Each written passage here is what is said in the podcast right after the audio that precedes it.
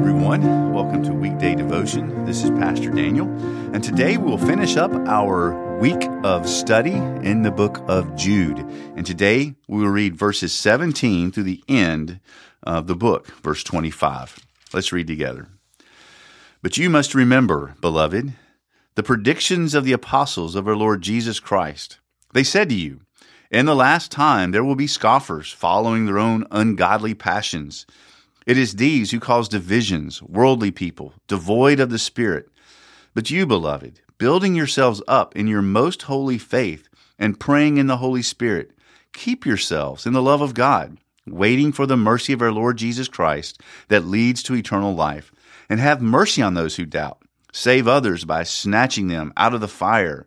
To others, show mercy with fear, hating even the garment stained by the flesh now to him who is able to keep you from stumbling and to present you blameless before the presence of his glory and great joy, to the only God, our Savior, through Jesus Christ our Lord, be glory, majesty, dominion, and authority before all time and now and forever. Amen.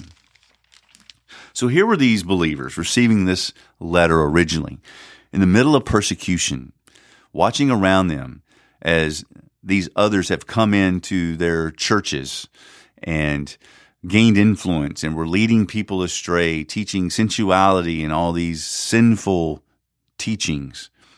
Here they're being refreshed and reminded, reminded that, hey, these people that have messed the church up are going to be judged.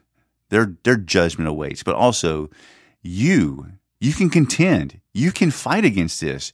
You can be used by God to not only to preserve, but even to grow his church. And he lists different ways that they would do that here.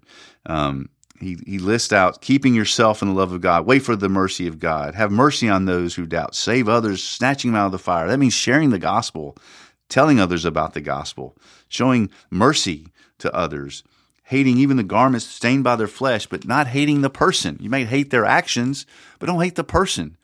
So here, Jude is giving a very quick, succinct kind of prescription, if you will, for how do we, as the church, contend against a culture that is very anti God.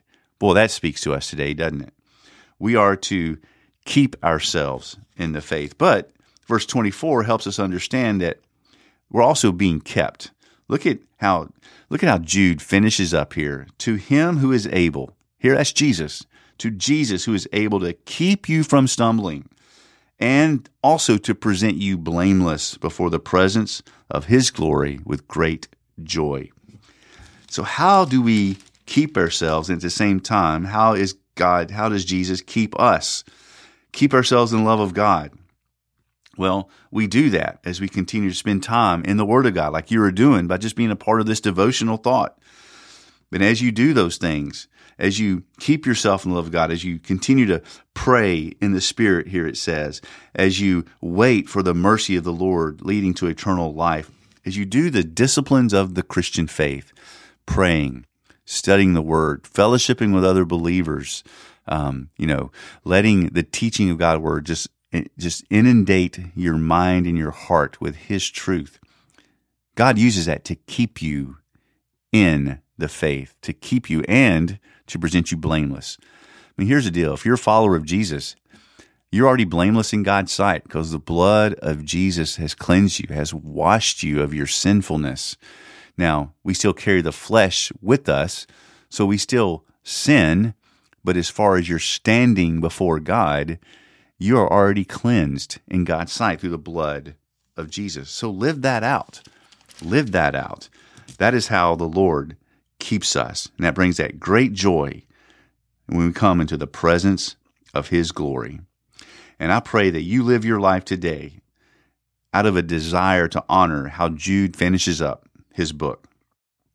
That you would live your life to the only God, to our Savior, through Jesus Christ. And that you would live your life for Him so that He would get glory, majesty, so that His dominion and authority would be manifested over your life not only today, but forevermore. May you walk tightly with Jesus. I'll talk to you next week.